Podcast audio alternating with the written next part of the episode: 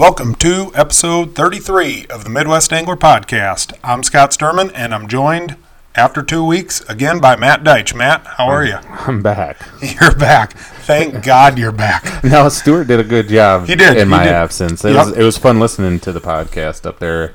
Um, yeah, I enjoyed. it. It was a little different to hear somebody else's voice than my own on there, so I was actually a little bit more engaged with it. To tell you the truth. Yeah, it, it was a lot of fun having having a different person on. But no offense to Stuart, I'm I'm, I'm excited to have you back. It you know it like I said, no offense to him. It just when you do 32 episodes together, it you know Right.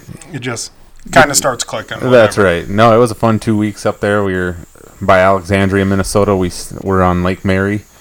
Uh, we stayed at Westridge Shores Resort up there. We that's like our sixth or seventh year in a row doing that. It was a lot of fun. It's always a blast up there. Really enjoy Aaron and Eric Fredrickson. They run the place and they do a great job with it. Uh, very family oriented resort. Uh, we met a lot of people from around the country. A lot of Iowa, fellow Iowa people. Uh, most of them were Hawkeye fans. So All the good ones are. yeah.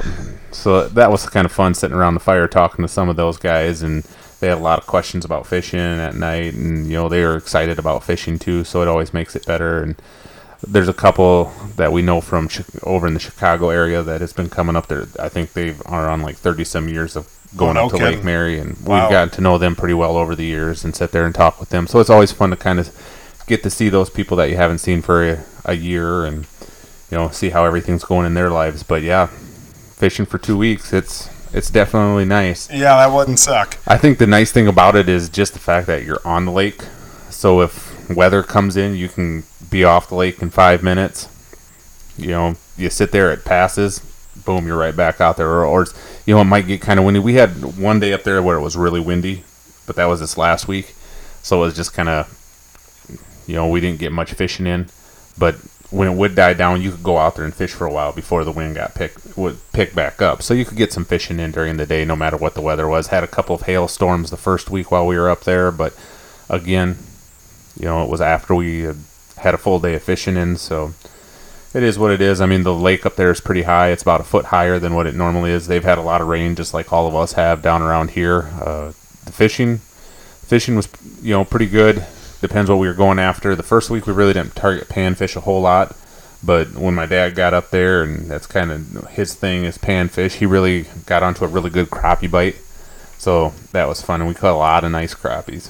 Oh yeah, but mo- mostly the pictures that I got from you were bass, and Yeah. you got on a heck of a bass bite the one day. You about Yeah. as fast as you could drop her in there. Yeah. You were pulling one back out. That was crazy. Yeah, one thing about Lake Mary is that there's not a lot of big bass in the lake, but there's a lot of numbers. Yeah. Uh, the, the average fish is about that two to three pound range. It, well, I shouldn't say average. That's kind of on the upper end of the average size is two to three pounds. And every once in a while you pull in one that's four to five pounds, but usually nothing bigger than that. But there's a lot of one pound fish in there. So, yeah, went out there and found kind of a deep weed edge in about 14, 15 foot of water and put the drop shot out and it was it was a lot of fun. It was one after another, like you said. I took a couple videos, uh, put did a Facebook live, catching some, so that was kind of fun. I was, I thought, man, I'm catching them. I'm going to do the Facebook live now. Watch as soon as I do that, they're going to stop biting. And but- we we've had that before, like carp fishing down at the river. You know, just one after the other, and you finally work up the courage to do a Facebook live, and nothing. nothing. So- there goes the bite. It's like Yeah. they know what's going on. Exactly. Yeah. Right. So no, it was a great time. It's always relaxing, spending some family time with my brothers and their families and nieces and nephews and my mom and dad. So and my aunt and my wife Emily, obvi- obviously. Yep. Well, speaking of Minnesota, we've got a uh, guest today. Yes. one we of your buddies. Yep, Travis Nielsen. And where where's Travis exactly from? It's kind of I think he's from Winnebago, Minnesota, kind of over in that Fairmont area, up in that area. But yeah, Travis is. He he. Uh, I caught my first muskie with Travis. Yep. Yeah, definitely. Uh, uh, Travis's specialty is a species that you, you're familiar with, but it, it's something relatively new to the podcast. We, you know, we've had bass fishermen, we've had walleye fishermen, Right. lake trout fishermen. Now we got the muskie fishermen. Now we got a muskie fisherman Yep. coming in. Yeah, from north of the border in Minnesota. And so, yeah, we'll uh, we'll get Travis on the line here in a second. And yeah, Travis, you there, man? Yes, sir. All right.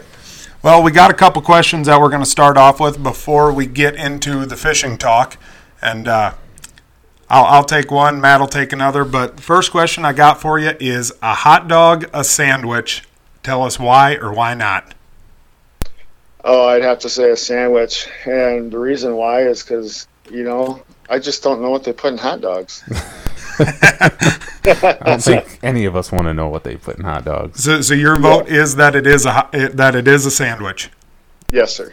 Okay. It's in between two buns, I suppose, or in between, In, two, in pieces between of two bread. pieces of bread, but he he knew right off Yeah, the bat. he He, didn't, even have to think about about it. it. I don't know what Matt's thinking about here, but He's excited.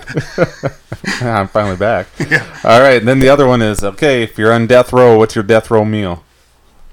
Oh man, I'd have to say uh, a tomahawk, uh, or those tomahawk ribeyes, Oh yeah, and uh, probably a baked potato, and some uh, steamed Brussels sprouts with a big slice of cheesecake. you already you thought about this a little bit. I was gonna say, what is going on here? Well, I was thinking of my favorite foods, you know. Well, yeah, that's I true. guess. I mean, that sounds like just like a weeknight meal for Scott, but Yeah, yeah. yeah, well, You don't you don't get your name on the wall at Texas Roadhouse by eating by eating hot dogs. yeah, we gotta, you gotta, you gotta practice for those events, you know. That's That's exactly true. right. So, all right. Well, we'll get to the to the real bread and butter, to the fishing. But uh, tell us about yourself and uh, how you got started in fishing. And fishing, well, I think the fishing bug got transferred to me from probably both my grandpa and my dad. I remember as a kid, man, I used to ask to go fishing anytime I could, and I actually got uh, branded. My uh, my cousin made me this little quilt thing when I was little that said. Uh, Said my name Travis. I'd rather be fishing. 'cause that's pretty much what I did. Oh Uh, but no, no. Go ahead. Go ahead. No, no, I uh, uh, I've been fishing for as long as I can remember, and I remember, you know, in high school when uh, teachers asked you what you wanted to be when you grew up, and I said, "Well, I want to fish and hunt for a living," and she kind of laughed at me a little bit. Well, I didn't think that was very funny because that's what I wanted to do. So that's kind of what I what I tried for, and uh, Now, kind of now you're doing it and laughing at her. yeah, yeah, yeah. Just trying to find the ways to do it full time, you know. right. I think we all are. Yeah. Yeah. Yeah, hundred percent. No, I mean it is crazy how you say that. You know, being a teacher myself and having the same experience you did back in when I was in school, it there really wasn't any opportunities, a lot of opportunities and jobs in the fishing or hunting industry or both of them when we were in school. But now it's, I mean, it's just crazy the opportunities out there that kids or anybody really, if they want to get into it, they really can. Yeah. Yep. Exactly. And I, you know, I happen to be. I consider myself lucky because I happen to meet the right people. It seems like the right people at the right times. Yeah. And I don't know, you know, divine intervention or what that may be, but you know, I, I feel very lucky because of that. It's all about those connections. I mean, that's why you always got to treat everybody with respect and equally and everything like that because you never know when you know you're going to need them. Yeah, hundred percent. Yep. Yep. Now I tried to never burn bridges. That's right. So how long have you been guiding? Um, I think this is uh, what year is this? Two thousand about 2019. Probably. I think it's right right around year seven. You're seven. Yeah, right, six or seven. I can't remember. I don't know if that's the age or what it is. And now you But- you guide for everything at the at the moment, right? Yeah, at the moment I do. Yeah, you know, I prefer if if I had to choose two species, I would always choose muskies first and then walleyes after that. Right. Tell tell the listeners about your guide service, what it's called, where they can find you. Oh, uh, my my guide service is called the Hookup Fishing Guide Service, um, and you can find me on. You know, most people find me on Facebook or Instagram. um, that's where I, or just through my regular, you know, Travis Nielsen on uh, Facebook itself is where most people get get a hold of me through. But uh, yeah, I guide from. Uh, well, okay, that's going to be changing in the future. Uh, Right now, I'm guiding from uh, northern Iowa all the way up to you know uh, Lake Vermilion. Right. Um, I, I make stops through the way, you know, Lake uh, Miltona up by Alexandria. Um, I do a lot. I used to do a lot more down here on Fox Lake, but um, the lake has gone quite dirty, and it's a lot harder to have the full experience uh, there. Even though there's big fish in there and you can still catch them, it's not quite as good as it used to be. I think it's a lot to do with the water quality that's there and, and the, uh, how clear it is. So tell us about the change. Um, you know, it started. It was probably about now. It's probably about three years ago, four years ago. It was the, the last, the cleanest year. I did a I did a filming bit with Keys Outdoors out there about I don't remember how many years ago. That four four years ago, maybe five. And that was the last year where I, I take that back. The year after that was the last year where the water clarity was at least three feet and it progressively got worse. And now I, I went out there on opener for about maybe an hour and a half, and I had about an inch clarity. Wow. And I just kind of was like, well, I'm not even going to bother because, and I'm not going to lie, I saw fish on side imaging. I mean, you can see them just laying there, but you just kind of lose all your hope when you can't even see your bait. And you really can't move your bait slow enough unless you're using top water to effectively, you know, let that fish get on that bait and track it, and and you know, because you're they were super shallow. They, and they don't really know what's causing it. Um, not as far as I know. I've heard a couple rumors, but of what's going on about uh, something, and I don't know what's true what's not true. Yep. Well, we don't want to spread rumors. That's right. Hopefully Yeah, we can get yeah. it figured out here pretty soon. Yeah, yeah, exactly. I mean, I, I don't know what the issue is, but that was that was my that was my it, it still is. You know, I had two of my best days out there, Right. and and uh, fish out of there.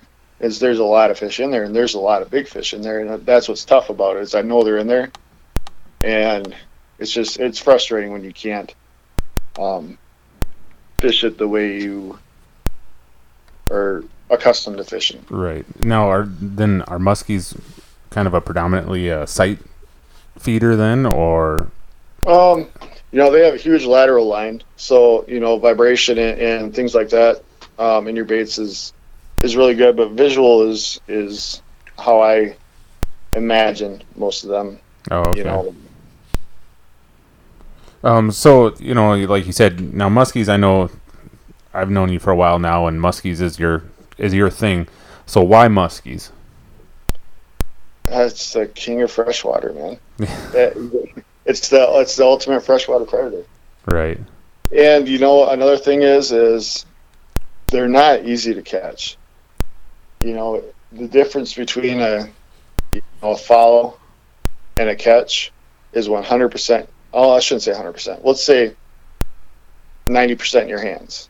If you go through the motions and you, you do everything to keep that fish committed to your lure, whatever it may be, and there's some lures that are easier than others, um, a lot of that's in your hands and how you present the bait in a figure eight next to the boat and and availability to get that fish in the bag. Yeah, to be to be a muskie fisherman, you got to be dedicated. That's for sure. I mean, you got to have that passion to want to go. I mean, you can't just. I mean, you could casually go out there, but your chances of catching one aren't as good as somebody that you know really play pays attention to everything like you do. Yeah, I mean you really have to pay attention to the details and and getting into a flow of of you know it's easy to just make a cast and not do an L turn or a, or a figure eight when you pull your bait in and the time you don't do it, it's probably going to be the time that there's a fish behind it. Right. For the people that don't fish muskies that are listening, tell them what a figure eight is. So figure eight is a motion. So when you're bringing your bait in, let's just say I happen to be throwing a bucktail. So I cast my bucktail out and I'm bringing it in, and when I'm bringing my bait in, you're constantly every cast you're looking not just right behind your bait, but maybe five, ten feet behind it and also below it, because muskies will track behind them as they're they're almost you could say stalking their prey. Um, when you come into the when you're coming up to the boat, you come in and you do like a 90 degree turn with your rod and you just imagine a, a giant figure eight. You would you would draw a line with your rod in the water. Um, with so when you come up on your, let's just say you imagine that in your head in the center. I typically go fast and deep in the center. when I come up on the turns on the outsides, I like to go slower and hang my bait because typically that's where, if you do it in that fashion, nine times out of ten, the muskies are going to hit on that corner. And when they do that, you know, they're typically going to T-bone your bait. So when you set back, you know, most people will keep going forward with your bait as you're going through your figure eight, but when the fish hits, you want to actually set back into the fish. That way the hook's actually, uh, you get penetration into the mouth there. Now, So that, for a does that give person, you a good yeah, Go yep, ahead. yep, Yeah, yeah, exactly, exactly. For a person that's caught as many muskies as you, do you, can you give an idea of what the percentage is of how many you've caught that have been out in your cast and how many you've caught during your figure eight? Oh, let's say 75% in the figure eight. Seventy-five percent in the figure eight. That's why it's so important to always do that on every cast. Absolutely, you get lazy with it, and I You mean you're missing do. seventy-five percent of your fish. Yeah. Yep, exactly. So that's why it's so critical. I mean, when I'm guiding, you know, I, I watch, you know, I might get like almost annoying with it when I keep telling them, hey, you got to figure it every single time. But if you don't understand, Right. you know, I took this guy out just for an example. Um, I'll never forget it. I took him out. We are on Miltona, and uh, we pulled up on this weed line. We started going down, and it wasn't one I fished a lot, but I knew there were still fish there sometimes. And I basically went there because I was teaching him how to cast the bait caster first, because you got to be able to cast. So his first cast goes about five feet. I'm like, hey, that's okay. You know, we're learning. Let's keep going. Second cast goes about 20 feet. And I'm like, you know, showed him a few things in correction. The third cast he made was a bomb cast one, way out there. So I was just teaching the retrieve, and it happened to be throwing. I think we were actually using a, a cowgirl at the time, and he's bringing it back in, and he saw his bait coming through the water, and he's like, "Hey, what the heck is that?" Well, he has a fish, and it's well over 50 inches behind his bait, and I'm like, "Oh crap! I haven't taught him anything else." Yet. And I, I told him, I said, all right, what I'm going to do is I'm to, when you get that bait close to the boat, I'm to push your rod tip to the, to the side. And then I want you just to do a picture, a picture of figure eight in your head out in the water and draw the line and just kind of continue with that motion. I said, she's to eat in this first side of it. He's like, okay, okay. So the fish comes in and she was right. I mean, her nose is probably touching the tinsel. And I pushed his rod to the side as hard as I could, and she flared her gills up like she was going to eat it. And then he forgot what he was going to do. And the fish just went below the bait and left. And you know, it's funny to me he's like, "Well, wow, this is really easy. I, I didn't imagine it would be this easy." I'm like, "Well, you know, really not this easy." And then you know, proceeded. He he did catch a fish that day, and then I, I think I caught an, I caught a couple that day too. But it was uh, one of those things that unless you do it a lot, there's days where you don't even see anything. Right. And then there's days where you can have ten follows and none of them want anything to do with you. I've I've heard you mention bucktails and I've heard you mention cowgirls. Tell us what your top three baits are. Top three baits. Yep. I would have to say top three. True, I'd probably say uh, Musky Mayhem Showgirl would be my number one that I have to take everywhere. Boy, that's a tough one. Um, I definitely have to have a soft tail glider, like a Phantom glider, um, just because, of, yeah. And then probably a probably Bulldog, Musky Innovations Bulldog. Those would be the three I'd have to have. Right on. Well, No- I didn't even say a top water even. Wow. Yeah, I was gonna say You can do said- five. I, I, I won't. I won't get mad at you. We're fishermen. Like- we know how it goes. It's like, oh, that yeah. one. Well, no, I need this one too. So You definitely have to have a prop style top water and Yeah, a yeah. Walker Blue style top water. Those two right there. Uh, you can't go wrong with prop style top water. I think that's what most of my big fishes have ever come off of. I'm No, not it's gonna funny. lie to you. You're talking Spanish. But it's funny that some of the biggest fish I've seen in the last couple of years. So, uh, a guy I know, Matt Worth, makes a bait called a flat tail, and it's the funniest thing in the world. Like people see it and they're like, "Why do muskies want to eat this thing?" Some of the some of the bigger fish we've we boated in the past couple of years have been on that bait. Yeah, sometimes the the goofier the bait, the better they are because I don't know what why. Maybe it's just something they don't see very often. When they do, it's just like, all right, I gotta have that. yep. Yeah, yeah, it's kind of funny. Like I, I don't even know why they want to eat it, but Right. Sometimes I don't know don't. they think it is. Yeah, I Looks like know. um, now you said you you guide throughout kind of the Midwest up here in northern Iowa up into Minnesota. What would be your top your favorite lakes that you fish? Oh, you know, even though Lake Vermilion was tough this year, I love fishing up there. It's it's so, you know, it's like being in Canada, but you're not. Right. I just there was just an AIM walleye tournament on there, and a lot of those guys were talking about how it's like the structure. There's so much structure in that lake that it's just incredible. Yep, yep, yeah, and that's exactly what it is. I mean, you're fishing. You can you can fish rock, weeds. Um, there's different kinds of rock you can fish. You can fish the you know like tabletop rock, or you can fish boulders, shale rock. Um, there's you know there's big cabbage up there. There's I don't know what the technical name for the other kind of cabbage that we call it tobacco leaf cabbage. It's like this huge leaf, a single leaf on this weed. It, yeah, it's, it looks like a tobacco plant. Oh, Okay. Um, but there's there's so much diversity up there. You can fish deep water, you fish super shallow. Uh, sometimes in the fish, that's some of the funnest fishing I've had. Is in the, the muskies get up on the rocks up there on the rock piles and the reefs. You can get up there and just burn bucktails. It's so much fun. Now, for a person like me who's very inexperienced uh, with muskie fishing, or somebody who's listening who doesn't muskie fish but wants to get into it, what's some advice that you could give us?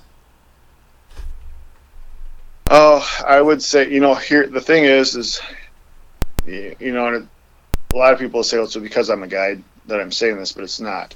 I would say either go with a buddy that before you even start buying anything, go with a buddy or hire a guide to go out because it's not it's not an inexpensive sport, but make sure it's something that you would really like to do. Once and I guarantee you, doesn't matter how old you are, once you have your first giant fish follow your bait, you're going to be hooked. Oh yeah, that's for sure.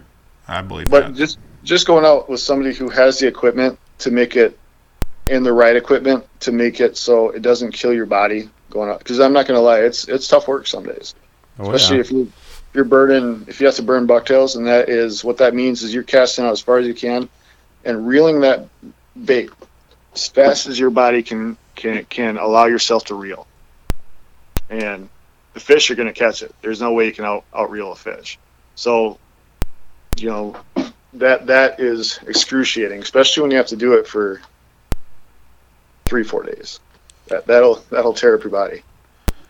Now, if you show up to a lake, lake you've never fished at before, and and you, but you know there's muskies in it, what are you looking for? Um, probably the biggest food table to start. Know what I mean by food table is probably the biggest piece of structure that has, uh, you know, access to deep water is one thing I'll be looking for. Um, obviously, there's you know, either weeds or rock on it that will hold bait, but also you know give the muskies a structural advantage to stalk the, stalk their prey. Um, but access to deep water also is another type of cover as well. But uh, I would probably, but you know, honestly, bef- even before I cast myself, before I cast, I I go through with, you know, I happen to run Humminbirds in my boat, and I'll go through with side imaging, and a lot of times you can mark the fish in those particular areas, and you can, you know, before you even fish there, you can say, well, there's no fish here. You know, we're not marking anything. Let's just go, go look somewhere else until you actually go somewhere and you start marking. Uh, on your side imaging marking some muskies, and then I'll probably start casting. But you know, if there's a lot of bait there, um, I might still cast it anyways because you know sometimes you just sometimes there's things you just can't see. But if bait's present, more than likely there should be a couple fish there. Right. And, you know, you talk about with the Humminbirds like that. Besides rods and the lures, obviously, uh, what are some other equipment if somebody is going to go out musky fishing for the first time that they should probably have in their boat? Like, you know, everybody always thinks, oh, okay, I got rods, I got reels, but they don't think about some of the other things because once you hook into that muskie, um, you got to have a big net, obviously. And once Yep. you get it into the net, I mean, you want to release it as safely and quickly as possible. Um, what I would recommend, you know, having uh having a bolt cutters of some sort. Like uh, I've got, uh, I can't remember the, the company that makes them, but a good set of cutters so you can cut them heavy hooks. um, a long needle nose pliers, hookouts. I actually wear uh, when I'm unhooking the fish. I actually wear uh, Lindy makes a, a hook proof glove. I wear that um, I just because I don't want to bury hooks in my hands while I'm dealing with fish because you know they thrash a lot when they're in the net, roll things like that. Really easy to get hurt when you're unhooking a fish in the net. Um, but just if you got a fish that's hooked so bad you can't get the hooks out, cut cut hooks. Um, you know they always make more hooks. Right. So cut hooks off, and uh, um, you know I like to let the fish lay there a little bit in the net uh, after I get it all unhooked. Just kind of let her sit there for a little bit before I go pulling her out of the water. Uh, to you know, a lot of times we'll lay her on a bump board, which is uh, a measuring tool. You know, you can lay her right on there. Most of them fold up, fold up and over. Um, to lay them on there, get a measurement of her, take a quick picture, put her back in the water, and then you know, when you get them in the water, you know they'll let you know when they're ready to go. You know, you'll feel their body kind of tense up, and then you'll feel starting to get a little life back in their body because they, they exert a lot of energy once they get hooked and get you know all that all that uh, stress from catching them, getting them in the net, unhooking them, having them out of the water, take a picture. You know, just putting them back in the water and just letting them regain themselves so that way they can swim away and live to fight another day. In the muskie world, catch and release is number one. Why is that so important? Um, it's a valuable resource. Not only that, it's an expensive resource. So, um, you know, in some of these big fish, it takes some, in some fisheries, it takes them, you know, 18, 20, 30 years to get the size that they get. So it doesn't happen overnight. You know, walleyes typically grow um, a lot fast. You know, they, they grow faster. Muskies grow slower.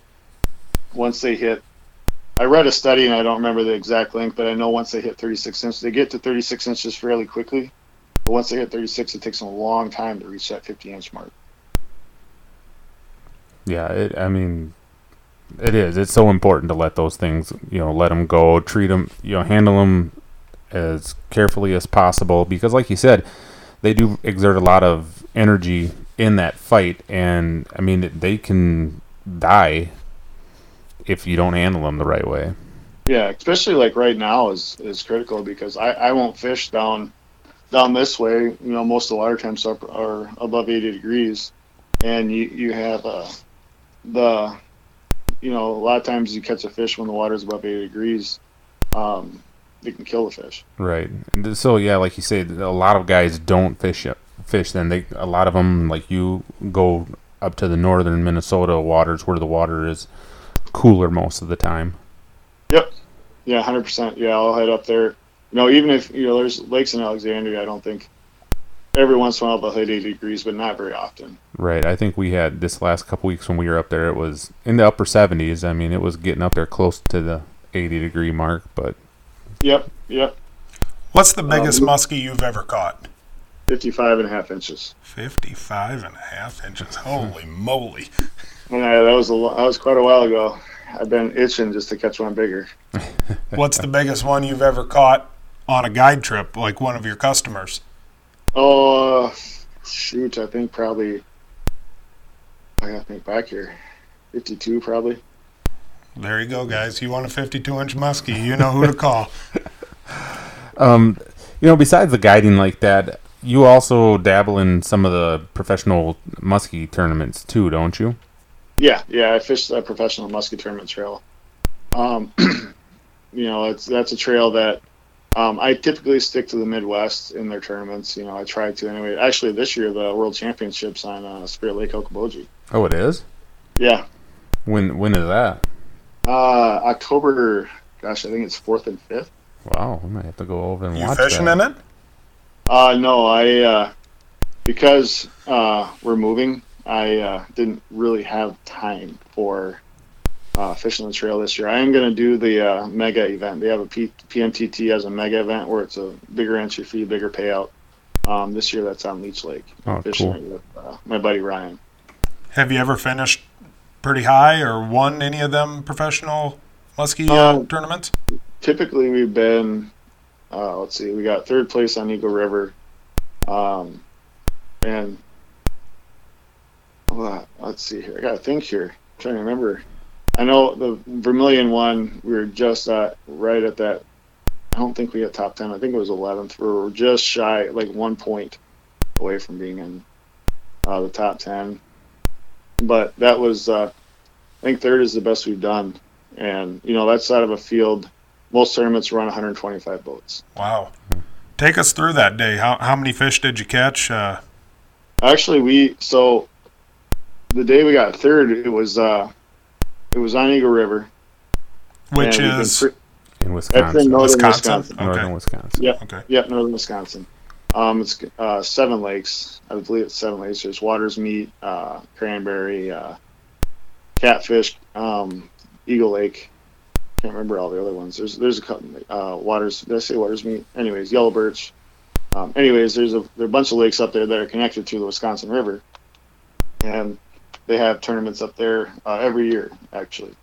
And this was our uh, actually our second tournament we've ever fished together, Ryan and I and uh, we just went through um, and what we did particularly that that particular year we looked for a structure nearest to deeper water and uh, you know if we found a weed lines that happened to go a little bit deeper uh, we moved we went a lot we fish a lot of water pre-fishing we were up there for you know you go up there for about a week in advance and you pre-fish trying to figure out what the fish are doing um, what they want to eat and uh, we found one spot. You know, what's funny is Ryan and I've most of the tournaments we fish, we pick out two or three spots um, that we want to fish, and then we fish them hard.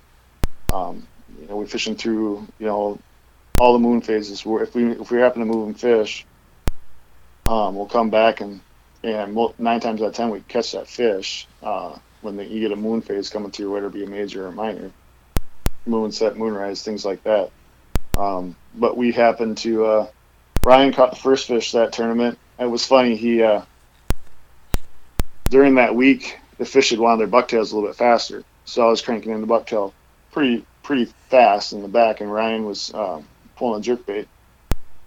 I think is what he was doing. Anyways, he switched over to a bucktail and just started going a little bit slower, and it was like his second cast. He caught that. He caught a 46 incher, and for you know, I'm used to Minnesota fish. Okay, Minnesota fish, a 46 inch fish is a okay fish. But out in Wisconsin, I, you know, I learned that out there, 46 inch fish is a really big fish. So I was like, "Hoo hoo we got a 46. You know, that was that made us feel pretty good. Nice clean fish too, really pretty fish. And then uh, we fished that. We kept circling that spot because we were marking bait all over it, and it wasn't a very big spot. It was probably gosh, it was 100 feet by 200 feet probably. And it was it, it gets kind of boring doing that, but when you know the fish are there, it's just a matter of that bite window opening up when those fish decide to start chasing out and eating. And we fished there almost till noon, and then we said, you know what, we moved a really big fish on another spot, so we went to go check that out, and then we got all the way there and fished that uh, quick, and then we went to one other spot, and I looked at Ryan. I said, "We got to get back to all those fish that are on that one spot." So we went back there, and I think it was our our first pass. That had been our second trip around the spot we were on a top water, and then I. It was kind of funny. There was there were storms building, and I knew the fish were just going to blow up. The storms were building, uh, coming through, or weren't quite through yet, but you could see them on the horizon. And I threw this top water on, started bringing it in, and I saw a little beak of a muskie come up behind it and miss it. And I said, "Oh, there's one." And you know, the big boil behind the bait, and she turned and I just attacked it. And I didn't think it was hooked that well. And Ryan, I'm like, "She's not hooked good. Hurry up, get back here with the net." We got her in the net, and there was like all the hooks are buried in her. So I'm like, "Oh, never mind. I didn't think she was hooked that good. Apparently, she was." And then. uh those two fish, uh, day one is what we got, and we were sitting in second place. And then day two came, and we had uh, uh, two opportunities where where fish were at the boat. We just couldn't get them to uh, couldn't couldn't get them to finalize the deal. So we ended up uh, going to the meeting that, that night, and I kept you know I'll never forget the moment we're sitting there know, I was thinking in my head, I'm like, all right, hopefully we're at least in the top 10, you know, because we didn't catch anything on day two. and they kept going through the places, and I'm like, wow, they haven't said our name yet, but I know we had more points than these guys yesterday. So where are we? You know, and we ended up getting third. And I was like, cool. You know, that's pretty awesome. Made for a nice long trip home. You know. Yeah, for sure. Yeah, that's awesome. Now, how did like how did those muskie tournaments work? As far as obviously, there's not a weigh-in. You catch the fish, you measure them right there. You, you like take a couple pictures of them. Yeah. So what you do is when you catch a fish and you get in the net, you call up. Uh, you call up. Uh, I can't think of his name right now. You call him the guy. The guy guy's in charge of the tournament. You call him up and say, "Hey, we got a fish in the bag," and then that way he knows. And then what you do is you unhook the fish, you uh, measure it out, and you take a picture of it laying on the bump board, um, and make sure. And they give you these stickers for each each morning of a certain color Okay. that you have to have on your bump board, and they have to be visible so that way they know that it's from that day. Yep. Yep. So you take the pictures of it laying on the bump board and make sure, you know, you got the nose touching one side and your tail stretched out, and then you take a picture of holding it, then you release it, and then you call them up and say, hey, uh, we just released the fish, and that way you can start fishing again. So once you have a fish in the boat or in the net, you know, the other guy can't be fishing. So Right. you know, um, and then uh, you have a sheet that you fill out, and then it goes by points. So the length of your fish determines the amount, the amount of points that you get. Like you get more, obviously, get more points for a 50 inch fish than you do a 30 inch fish. You get quite a few more points. Um, and you know, so a guy with three 30 inch fish, I think, can get beat by a guy with a 50 inch fish, if I'm not mistaken. Okay. Pretty darn close. Yeah. Well, that makes Yeah, sense. yeah. Yeah. Yep. Well, that's kind of cool. I mean, it's always a little different. You know, a lot of people don't know know what all goes into like a muskie tournament like that. I mean, we see the bass fishing tournaments on TV and the walleye tournaments. There's a lot of different formats for those, but you know, the muskie tournaments, it's it, it's kind of a foreign thing for a lot of people. Oh yeah, yeah, and there, you know what? It, it's kind of it's very humbling because you're going up against the best sticks in the world. Oh yeah, you for know, sure. There's a lot of it's excuse me. There's it's a lot and it's a lot of fun. You know, I've met a lot of good friends uh, on the trail that I still talk to a lot. Mm-hmm. It's a lot of fun. So now, do you guys have any sponsors through the tournaments and stuff like that, or anybody that sponsors you right now? Um, uh, right. Well, we're still working on that right now, but we do work with. You know, I work with uh, uh, Musky Mayhem Tackle, uh, Musky Innovations, uh, just in case. Um, you know, just in case is who build. They build uh, uh, lure boxes. They're Yep. awesome. You can stand on them. They, they're. I've beat the crap out of mine over the past few years. you, you don't think about your tackle box that much until you're putting fifty to seventy dollar baits in them. You know what I mean? Yeah. Oh yeah. but uh, you know, just guys I work, you know, Abu Garcia, um, all the companies that I work with, I help promote their products at the same time. They they help me out when tournament times come around. Great companies to work with. Yep. And I'm probably missing a few, and I'm sorry if I am, but.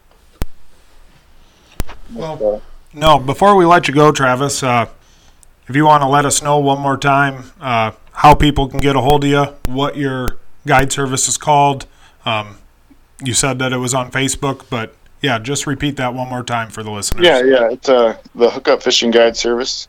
Um, you can get a hold of me on Facebook or Instagram, and you can also get a hold of me by telephone if you want to text or call. Either way, it doesn't bother me. That's uh, 507 381 5439.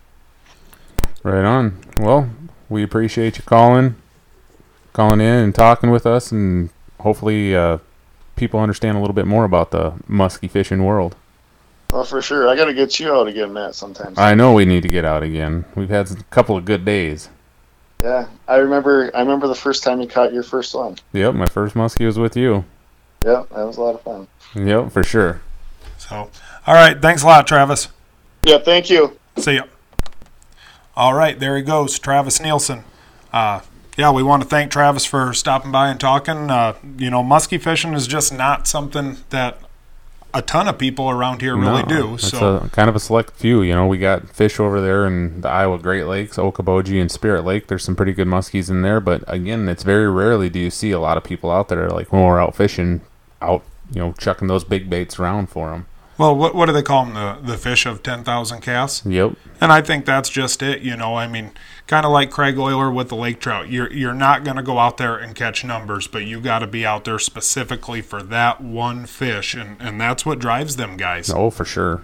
So, well, going into our next deal, uh, Matt, you've got a big uh, weekend, uh, end of the week. Uh, yeah, coming up Wednesday. Wednesday, leaving for La Crosse, Wisconsin. I'm gonna fish as a co-angler in the Bassmaster Central Open over there. So pretty excited about that. Been doing a lot of research and looking online at stuff. I'm not able to get out there to do any pre-fishing, which in a way kind of sucks. So don't really know what the water conditions are right now and everything like that. But then again, in a way, as a co-angler, you know, You're kind of at the mercy See, of, the boater. of the boater. You know what will happen on Wednesday.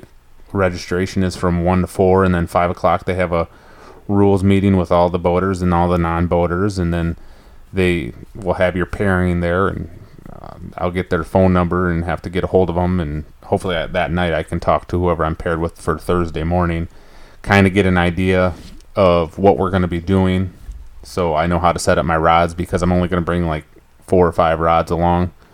Uh, I think they say no more than six, but I don't think I'll have six just for the fact of I don't want all my equipment laying around in the boater's boat because I'm in his boat and you know and he's he or she I should say there's there's women in tournament too that you know it's their boat. They've got more invested into it than what I really do. Uh, but yeah they I'm fishing for five or for three fish and they're fishing for five. Up until about a week ago they were only going to be able to keep three fish as well but oh, really? but one of the, somebody over there, I can't think of his name. I saw it on Facebook a couple times. He met with the Wisconsin DNR and the tournament directors, and was able to get them to get like a special permit for this tournament so that the boaters could have a five fish limit. So they're fishing for five fish. I'm fishing for three fish out of the back of the boat. Uh, I've got all my packets from you know ba- the organization bass and going through all the rules and stuff. There's a lot of like little i'm glad i mean you got to do that stuff and i'm glad i did because one of the things is is you got to have non-penetrating culling clips and so i had to go out and get some of those. I had planned on it anyways but that was kind of like okay here we go and what those are they just kind of press down and hold on to a fish's lips so you can get them in and out of the live well easier and identify which is your smaller fish for culling reasons and stuff like that. So Yep. Now this Bassmaster Open that you're going to, uh, not specifically this tournament, but uh, the Bassmaster Opens are the biggest tournament that, for say, an average person like you and I can technically get into. get Correct? into. Yep, correct. I mean, the elite series, you've got to qualify to be on that tour, and you know that takes a lot of big money, a lot of sponsorship. Same way with the Central Opens. A lot of these people that are fishing in these tournaments, that's their aspirations is to get onto the into the elite series. So they're fishing all these tournaments for points, and you know usually like the top. I don't know what it is, the top five or eight people in the opens points can qualify to get into the elite series. So And there are a couple, well, at least for sure one Elite Series anglers fishing in this. Oh, there's there's quite a few. There's probably about a handful of Elite Series anglers fishing this event, or FLW pros, or Major League Fishing pros that are also in it too, because you can still get qualified for the Bassmaster Classic through this too. Like the winner in the non or the winner of the boater division, the pro division, he he or she, if they fish all of the opens and they win a tournament, they I think it's that way yet. They qualify for the Bassmaster Classic next spring. Right. The St. James River was this last weekend, and Mike Iaconelli won, Won it, that. but he does not qualify for the Bassmaster Classic because he hasn't fished the other ones. Correct. But I seen like Brad Watley is fishing. Uh, Chris Zaldain's wife Trait Trait, is yeah. fishing. Um, Micah Frazier's brother Mark, I believe, is fishing. Uh, there, there's a Gerald, Gerald Swindle is fishing Gerald. Swindle, a- John Cox. John Cox. Yeah, John Cox. He's won the Forrest Wood Cup. I'm pretty sure. I think he has. Uh, so I mean, it'd be kind of crazy to get paired with one of those guys. And Yep. The the potential to get paired with, I mean, you know, and, at the end of the day, any of those boaters, none of them suck. well, that's the thing. I mean, these guys, these people are out there. I mean, they're some of them have been out there for a while now practicing. I mean, they're putting in all this time like I said, the boaters have way more invested in than the co-anglers do. But you know, still as a co-anglers, you're going out there to compete. Uh, what happens is the first on Thursday and on Friday, uh, everybody fishes, and then Saturday the top twelve fit, fish on Saturday. So you know, the ultimate goal is. I mean, obviously, I'm not going out there just to go out there and fish. Uh, would I like to win the thing? Heck yeah, I'd like Heck to. yeah. I'd like to win the thing, but you know, if I can just finish in the money, I, that'd be kind of that'd be pretty cool. I mean, it'd be unreal to fish on Saturday to finish in the top twelve. Uh, you know, there's 200 pros fishing and there's 200? 200 Okay. co-anglers fishing. So Quite a few from Japan too. yeah, there's a lot. I think uh, the I think there's 26 uh, states or countries represented in the pro division and like 28 in the co-angler division. That's so. very cool.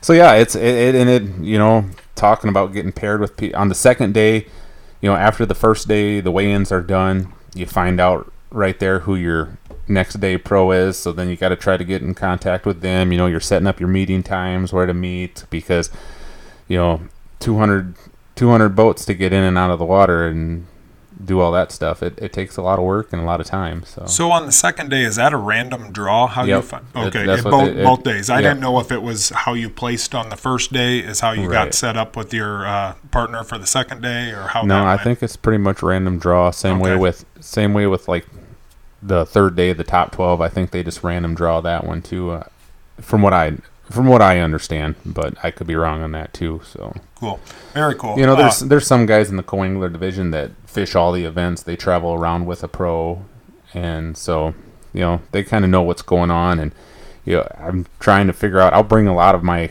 equipment along, but that's why it's so important. I want to get a hold of the boater and figure out what our plan is, so I know what to pack because I'm I don't want to show up with everything I own. I you know you, you try to limit it to to What like one or two boxes. You know, you rain gear and things like that, and try to pack as minimal as possible. and you know what it's like to have a have a co-angler that's really not organized and really in the way. And I haven't had one yet. You, Yeah, you do a good job of packing all your stuff. no, but no, very cool. Uh, Mm. everybody, keep your fingers crossed and, and root for Matt. Uh, Troy Deedy and Greg Vance. Yep, Uh, past guests are also in the boater division. Yep, they're the so pros. Be rooting for those guys too. Uh, It'd be kind of cool to get paired with one of those guys. Absolutely. That'd be kind of crazy. Yeah. I, I was kind of thinking, you know, if you would happen to get paired with one of those Japanese people, if they do not speak English, like, Yeah. can you imagine that the language barrier there Right. between you and them? I mean, you know, maybe you'd form your own little way of sign language or, or write down stuff or whatever, but, you know, I'm sure all of them got something to teach you too. You Oh, know, for sure. awesome. That's uh, that's what I'm. I'm really doing it for the experience. I've always wanted to fish in a big tournament before, and like you said, this is the besides going to the pro division, this is the biggest tournament as a co-angler that I could get into. So uh, I'm looking forward to it. I'm excited. I'm I'm pumped for it, and I'm just gonna go out there and fish. You know, it's just have confidence in what I know how to do, and if we're gonna be up in the slop throwing frogs, and we're doing that pitching baits. Uh, if we got to go out and use a drop shot, I'm comfortable with doing that too. So You I'm bet. looking forward to it. Absolutely. Well, uh, hopefully uh, next week on episode 34, we'll have some exciting news. You know, maybe maybe Matt cracked the dub. So I wouldn't Hey. mind coming on fifteen thousand dollars, Richard. hey, that'd be awesome. So, yep, we'll uh, we'll see you next week.